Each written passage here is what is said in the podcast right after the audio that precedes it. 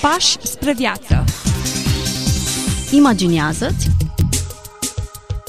Descoperă Caută. Trăiește. trăiește. Trăiește Fii liber. Pași spre viață Bine v-am regăsit, dragi ascultători, și de această dată.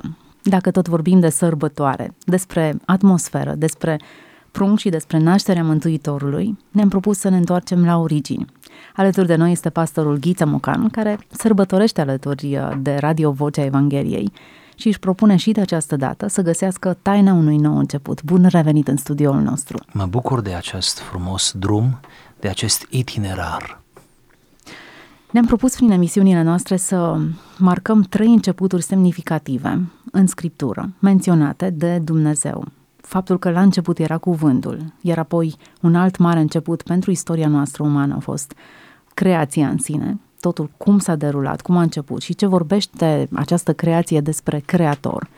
Iar astăzi povestim într-un alt moment, într-un mare moment de răscruce, un nou început pentru noi.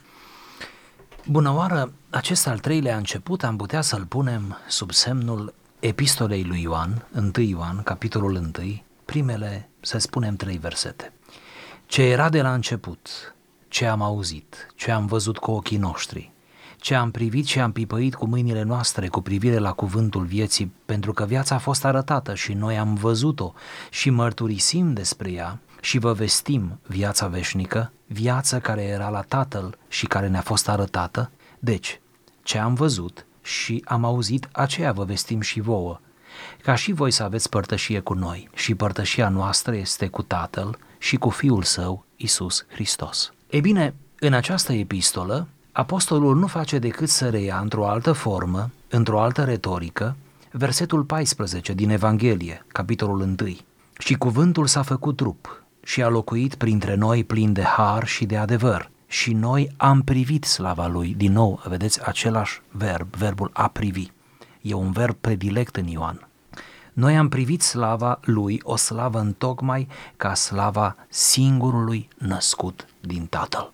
Acest al treilea început nu mai este începutul lui Dumnezeu ca ființă, Dumnezeul preexistent.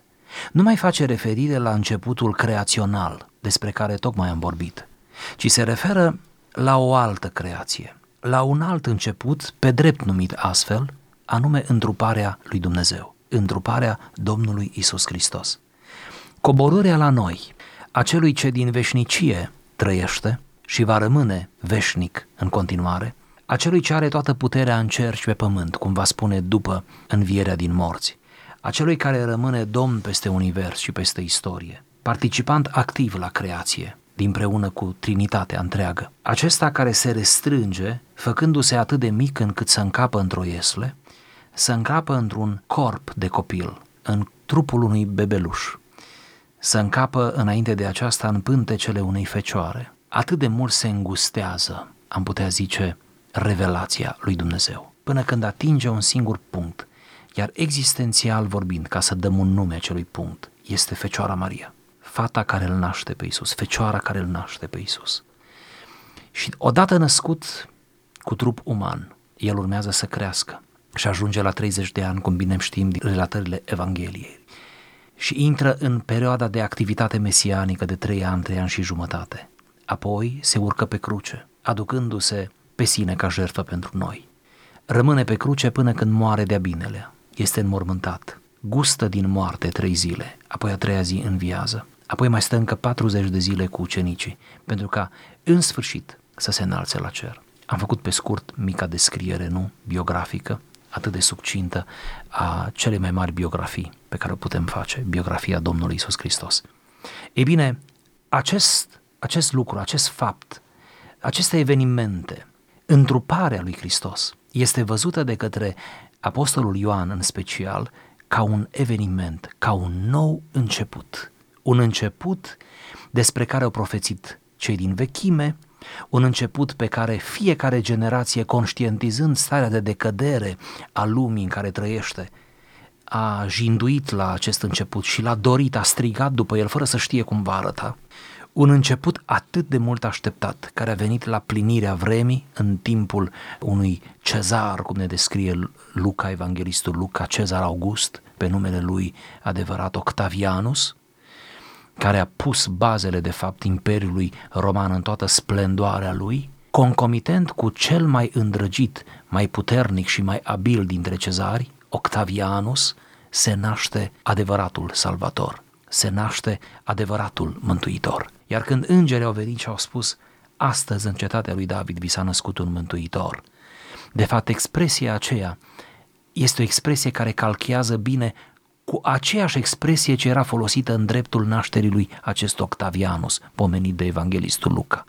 Pentru că a ajuns atât de mare și atât de impozant și de important și în timpul lui s-au pus bazele juridice, militare și politice ale Imperiului Roman, se spunea că existau cântece în vremea aceea, în Imperiul Roman, iar Palestina era parte din acest imperiu. Existau cântece care spuneau că atunci când s-a născut Octavian, un mântuitor s-a dat lumii, un salvator s-a dat lumii. Într-o anumită parte a Imperiului s-a ajuns că ziua lui de naștere a devenit ziua întâi a anului, a devenit anul nou, cum spunem noi astăzi. Într-un asemenea context în care părea că s-a născut deja Salvatorul, acest Octavianus, că deja lucrurile sunt rezolvate și că iată ce imperiu care nu va avea sfârșit, oricum bine știm, da, a avut sfârșit. Într-un astfel de context, la plinirea vremii, când noi am fi zis că e riscant să se nască, în timpul lui Irod cel Mare, ca să venim mai aproape, nu? Să venim la Ierusalim. În timpul lui Irod cel Mare, când ai zice că numai acum să nu se nască, dacă ar fi să se nască, nu? La plinirea vremii, dar cât de greu e pentru noi să înțelegem această plinire a vremii. Cum să se nască Mântuitorul? Cum să se întrupeze Dumnezeu în vreme ce la Roma este cel mai strălucit cezar pe care l-a avut Roma vreodată, care a spus am găsit o Romă în ruine și vă redau în zidul de piatră puternică, am găsit o Romă săracă și vă redau în belșugată și astea nu erau povești? Și când la Ierusalim domnea Irod cel Mare, care era susținut de către Roma și care a primit chiar dreptul să se numească împărat, împărat acolo, rege al iudeilor și care se considera că este ultimul sau este cel mai înalt, nu? Cel mai, cea mai mare autoritate. Și după Octavianus și Irod cel mare în timpul lor se naște Isus. Și Irod nu poate să pună mâna pe el. Și Octavianus de la Roma ridică din sprânceană și se gândește, astea sunt invenții evreiești, cum să se nască, măi. Doar mie mi se cântă toate acelea. Cum adică îngeri din cer să cânte așa ceva? Asta nu se poate, au visat păstorii. Și totuși nu era un vis, era o realitate, era un nou început. Chiar cred că atât de obscur a fost acest început, încât Octavianus și mari oameni ai acelui imperiu habar nu au avut. Semn că Irod i-a trimis așa într-o doară pe, uh, pe magi, deranjat doar de expresia un, un mare împărat s-ar fi născut, fără să aibă cunoștință ce s-ar fi întâmplat pe câmpia Betlemului și care au fost scenariu.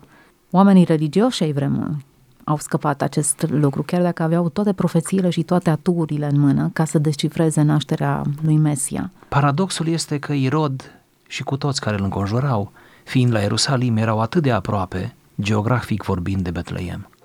Și atunci aici e paradoxul, nu? Se rostește mereu, atât de aproape și totuși atât de departe. Să fie un nou început lângă tine. Hm și tu să nu știi. Exact. Cât i-ar fi luat lui Rod să se pună pe o trăsură, pe un cal și să meargă să vadă ce se întâmplă acolo? Sigur, dar nu s-a dus. Știți de ce nu s-a dus? Bine, încerc și eu un răspuns. E speculativ. Din cauza că Irod se teme de un nou început. Se teme că poate fi adevărat. Se teme că poate fi adevărat. Se teme Irod, și acum spun Irod, luați o generic acum, omul rău, omul rebel, omul necredincios, omul care cu tot din adinsul vrea să rămână în eroare, Vrea să rămână în răutatea lui. Nu face drumul la Betleem, cum păstorii au făcut drumul. Nu face drumul, uh, nu se duce să-l caute, nu, nu se duce pentru că, pentru că se teme că poate fi adevărat. Pentru că se teme. Chiar, chiar porunca aceea de a ucide toți copiii sub 2 ani, nu? Ce dramă a fost acolo, nu? Ce durere, ce durere. Și aceea este făcută, este dată din, din teama unui om slab, slab și rău. Dacă ai fi puternic, n-ai fi rău, nu? Interesant, teama îl face crud. Dar dacă ar fi crezut cu adevărat că e un salvator acolo, poate s-ar fi dus la Betlehem să se convingă. Poate nici nu l-ar fi băgat în seamă pe Hristos dacă l-ar fi văzut un bebeluș neajutorat, fiul unor unor părinți atât de modești și săraci cum erau Maria și Iosif. Eu aș merge cu logica mai departe și aș spune, imaginându-mi și eu că s-ar fi dus, poate ar fi avut reacția asta, dar reacția corectă ar fi fost că nu te poți întâlni cu pruncul, cu pe mare, ne referim aici la Isus, fără ca să te lași salvat de el. Ori Irod n-a, n-a considerat că are nevoie de o salvare, era deja salvat, din punctul lui de vedere. Și atunci, ajungând acolo, să ne imaginăm că ar fi ajuns la întâlnire, tot n-ar fi avut finalitatea dorită, că nu s-ar fi lăsat salvat sau nu, n-ar fi văzut, și dacă nu vedea un rival, să presupunem că nu vedea un rival în acel bebeluș, ca oricare altul, la înfățișare, totuși nici nu s-ar fi lăsat salvat de, de el, n-ar fi, n-ar fi asumat întruparea. Cu siguranță, a ratat momentul. Mă gândesc la contemporanii lui Isus și în mod special la, la familia lui, la frații lui, care îl vedeau atât de obișnuit, un copil obișnuit. Așa și aflam de expresia un proroc nu este bine primit în țara lui. Oamenii din jurul lui l-au, l-au văzut un băiat obișnuit, un copil ca oricare altul, care se juca pe stradă, alerga, nu făcea nimic spectaculos. Probabil își ajuta tatăl la tâmplărie.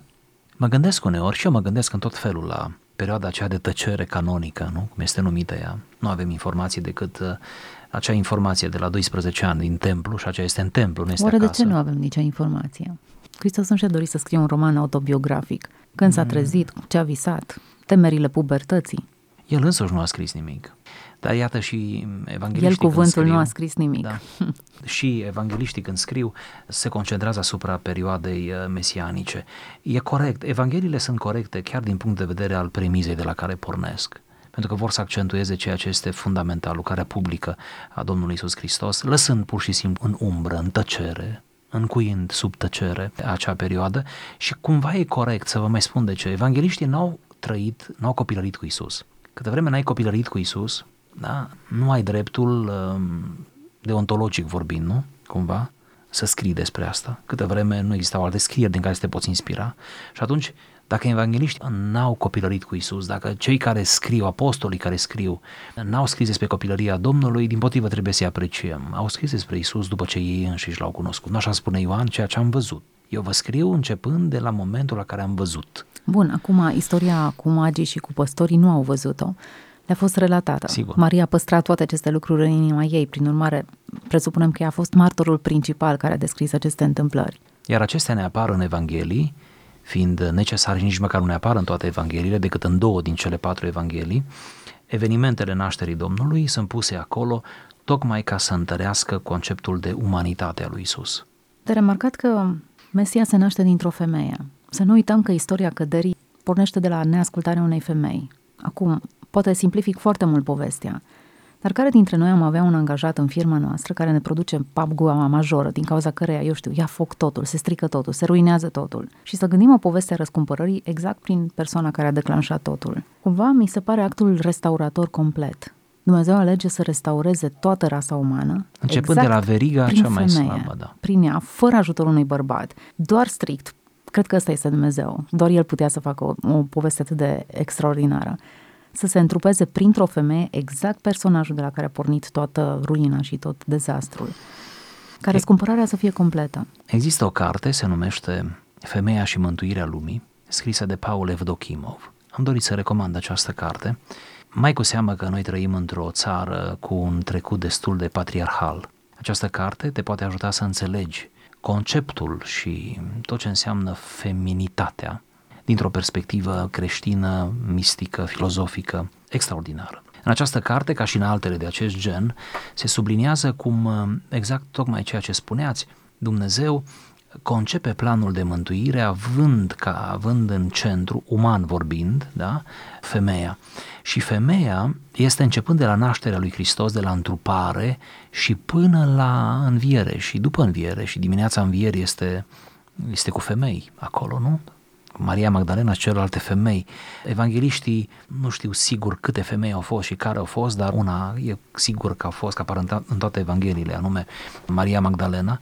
Deci iată cum venirea în lume și plecarea din lume, chiar și înălțarea, în acele versete ni se spune despre apostoli și femeile care erau împreună cu ei, femeile care, deci femeile împreună cu ei, femeile, femeile care se bucură, iată, de fiecare etapă a răscumpărării, da?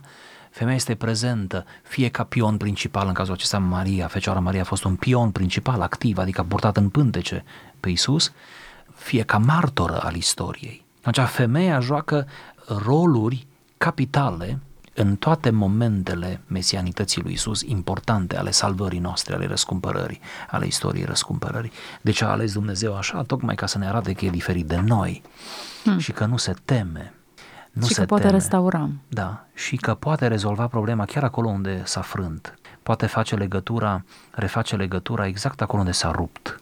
Într-un fel asta este, nu? Și pornește din Geneza, în momentul acela frumos, Geneza 3 cu 15. Mi se pare efectiv sublim, sublim caracterul lui Dumnezeu. Într-adevăr, total diferit față de tot sistemul nostru de evaluare. Niciodată nu am alege veriga slabă.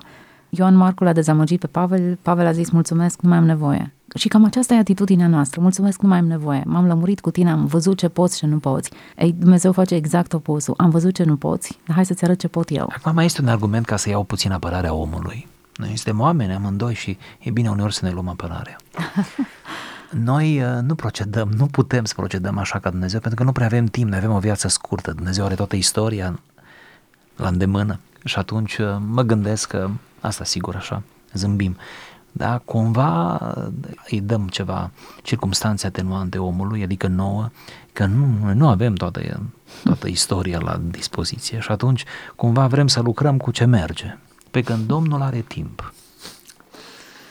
Da, poate că argumentul timp, dar chiar din Geneza, capitolul 3 lansează provocarea. Bun, prin tine, femeie, s-a întâmplat toată tragedia aceasta, prin tine va veni restaurarea. Foarte interesantă povestea răscumpărării gândită și scrisă. Ceea ce arată că planul răscumpărării s-a făcut concomitent cu căderea. Omul cade și concomitent cu căderea, Domnul îi spune, am un plan să te răscumpăr. Asta este frumusețea. Nu există o întârziere. Ceva mă face să gândesc că el avea în minte planul când a făcut lucrurile. Când le-a plasat într-un potențial neutru al deciziilor, incluzând posibilitatea de a alege rău. Fără îndoială. Și noi lucrăm cu probabilități, nu? Cu atât dacă mai mult oamenii, el, dacă totul da? este calculat da. în sistemul lui. Fiecare genă, fiecare, da. fiecare celulă are un rost. Dacă e vorba să ne întoarcem la povestea creației. Dar ne, ne poziționăm astăzi în povestea întrupării. Și dacă am pornit de la această epistolă pe care Ioan o menționează, el se plasează aici într-un martor ocular care descrie ceea ce a văzut, ceea ce a palpat, o realitate pe care a văzut-o și o descrie din prisma propriei sale experiențe. Iar ceea ce subliniază în acest text este că viața care era la tatăl ne-a fost arătată. Deci, viața invizibilă de care vorbeam noi până acum, Dumnezeul care nu putea fi descris, pentru că nu l-ai văzut dacă e alb sau roșu, nu l-ai văzut dacă e mare, mic, nici nu poți să descrii atributele acestea în comparație cu ce să fie mare. Da. Nu ai exact. cu ce să-l compari și să-l descrii. E, această viață ne este demonstrată în Fiul Său Iisus Hristos. La ce ar trebui să ne raportăm aici? Pentru că foarte mulți se leagă de un portret fizic. Chiar a încercat uh, cineva să facă portretul robot, cum ar fi arătat Hristos îl asociem cu personajele din uh, filmele lui Zefirelli și celelalte ediții care au urmat, încercăm să ni-l imaginăm și totuși nu cred că acel chip cu barbă se referea atunci când a spus că îl putem vedea pe Dumnezeu în Hristos. Și cuvântul, spune Ioan, s-a făcut trup și a locuit printre noi, și acum ascultați nuanța, plin de har și de adevăr. Și uitați-vă mai departe. Noi am privit slava lui. Deci, într-adevăr, Dumnezeu s-a făcut trup, dar El a fost mai mult decât un trup. Și noi ca oameni suntem mai mult decât trupurile noastre. Să fim realiști, avem intelect, avem emoții, avem sentiment, avem voință. Toate acestea sunt un, sunt un plus pentru trup. Toate acestea fac din trup mai degrabă un, așa cum ar trebui să fie, un fel de unealtă în mâna intelectului nostru și nu invers, nu invers. E bine, tendința aceasta de reprezentare picturală, imaginativă a lui, lui Dumnezeu în Hristos, nu? Mai ales în cazul Domnului Hristos, a Fiului care, iată, este cel mai reprezentat, fiindcă s-a întrupat. Noi nu vom scăpa de asta niciodată. Tot timpul ne vom întreba oare cum arăta Isus. Să nu uităm, de exemplu, și marele gânditor Augustin spunea că și-ar fi dorit mult să-L vadă pe Isus în trup. E una dintre marele lui dorințe, marele lui nostalgii, să-L vadă pe Isus în trup. Și totuși, este mai mult decât un uh, chip de bărbat, un trup de bărbat, bine armonizat, bine dezvoltat, probabil cu barbă în sensul că îl asociem cu portul din vremea aceea, îmbrăcat ca și ceilalți aproximativ, oarecum pierzându-se în peisaj, să zicem, peisajul Destul de anonim. citadin, da, destul de anonim, dar care poartă în el, ca să mergem pe aceeași filieră a lui Ioan, care poartă în el har, mult har, spune că har și adevăr. S-a mișcat plin de har și de adevăr și noi am privit slava lui. Este un trup încărcat cu o slavă, cu o slavă. Și vreau să pun această afirmație ioanină în comparație cu afirmația paulină din imnul cristologic, unde spune că Hristos s-a dezbrăcat de slava lui. Deci, s-a dezbrăcat de slava lui și a venit jos. Înseamnă că a venit fără slavă. Ioan, e un paradox aici. Ioan spune, noi l-am privit. Și când ne-am uitat la el, era plin de har și de adevăr. Și noi am privit. Verbul a vedea la el e foarte important. Aici, verbul a vedea nu este simplu a, a vedea, a observa, ci este a contempla, de fapt. Noi am contemplat slava lui. Deci, se dezbracă de slavă, coboară pe pământ, majoritatea contemporanilor lui văd în el un trup dezbrăcat de slavă, frații lui sunt printre noi, mama lui e pe aici, nu? Deci văd un trup dezbrăcat de slavă, pentru că Hristos însuși s-a dezbrăcat de slava care o avea la Tatăl, temporar, așa, în vreme ce Ioan și câțiva, o minoritate, Ioan îl vede încărcat de slavă, deși el era pe pământ, era în trup. La ce se referea? La, La ceva minunile ce- pe care le făcea? Da, la ceva ce trece dincolo de corporalitate. La episodul când s-a schimbat la față? Da, cred că la toate, la un loc. Cred că atunci când afirmă lucrurile acestea, Ioan deja trecuse prin experiența completă, inclusiv a întâlnirii cu Hristosul cel înviat. Probabil și că s-a atunci, schimbat foarte mult. și atunci imaginea era deja completă, tabloul era complet.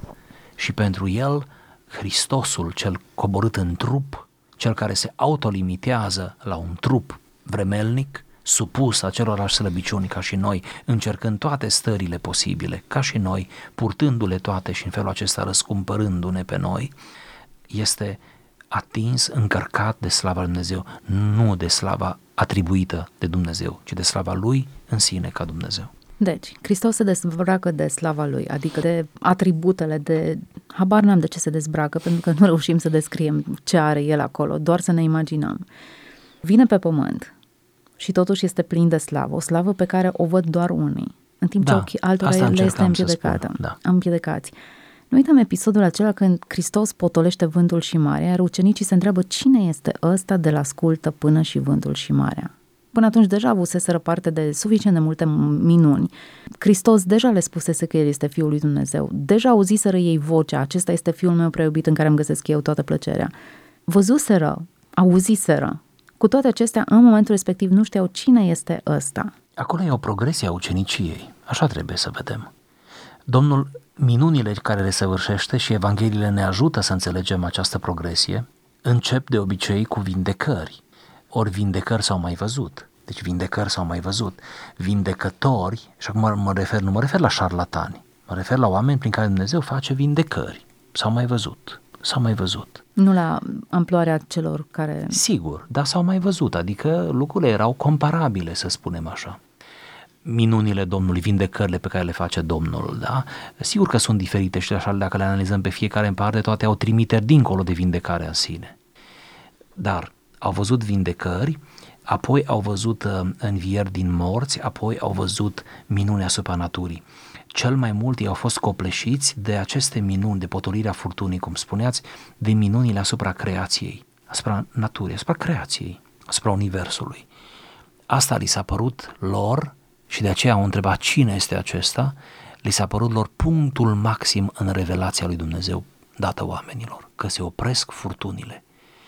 Vreau să vă aduc aminte, fără să intrăm în detalii, că întreaga mitologie greco-romană, deci contemporană cu întruparea lui Hristos, întreaga mitologie greco-romană, pentru aceia care citesc un pic de mitologie știu bine ce spun, că zeii cei mai importanți în panteonul greco-roman erau ai mării, ai mării, ai vânturilor, ai furtunii, ai focului, ai pământului, da, ai fertilității. Deci, cu aceștia se spune dacă te pui bine, dacă pe aceștia poți să îi îmblânzești, atunci ai călătorie fericită, viață fericită, siguranță și așa mai departe. Deci în toți acești zei, nu întâmplător, unii analiști pun cuvântul providență, sunt zeii providenței, care îți asigură ție liniște, pace, evitarea unui pericol fatal și așa mai departe. Ori iată încrâncenarea aceasta, nu? Dintre Isus și furtună, forțele dezlănțuite, haotice ale naturii, dovedesc în mod maximal, mă refer acum la imaginarul colectiv al evreilor și nu numai, ai lumii antice, dovedesc puterea maximă, nu? Da? Maximală pe care o are Dumnezeu, inclusiv asupra naturii dar s-a revelat în mod progresiv, fără îndoială. În cei trei ani și jumătate ei au avut multe momente, iar momentele, cine este acesta, cu adevărat tu ești Fiul lui Dumnezeu, momente de felul acesta sunt de fapt urcarea la un alt nivel al credinței. Suntem la finalul acestui episod. Astăzi am uh, văzut și am avut parte de un al treilea început marcat pe paginile Sfintei Scripturi. Am urmărit o serie pe care am vrut-o cronologică. Am pornit de la începutul lui Dumnezeu, Spuneam, la început era cuvântul, cuvântul era Dumnezeu, impropriu spus începutul lui Dumnezeu, e fără de început. Ne-am uh, plimbat puțin pe la începuturile creației, ca astăzi să ajungem la începutul, începutul poveștii răscumpărătoare a noastră, întruparea lui Hristos pe pământ. Cred că am putea să vorbim mult despre începuturi, pentru că, așa cum menționam în primul episod, Dumnezeu e un Dumnezeu al începuturilor. Face un pământ nou, un cer nou, o creație nouă, noi suntem făpturi nou. Ideea de nou nu, nu o părăsim și nu ne abandonează niciodată.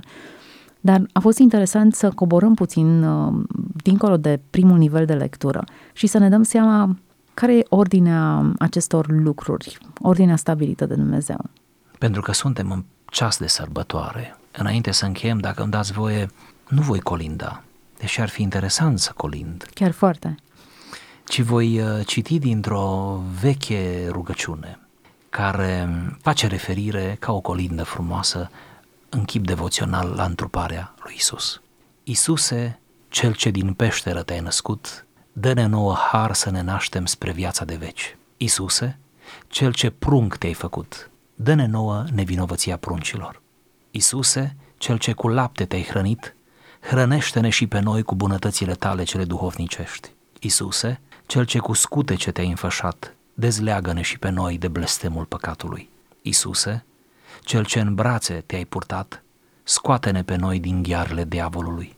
Isuse, cel ce de stea ai fost arătat, fă să strălucească și peste noi lumina Dumnezeirii tale.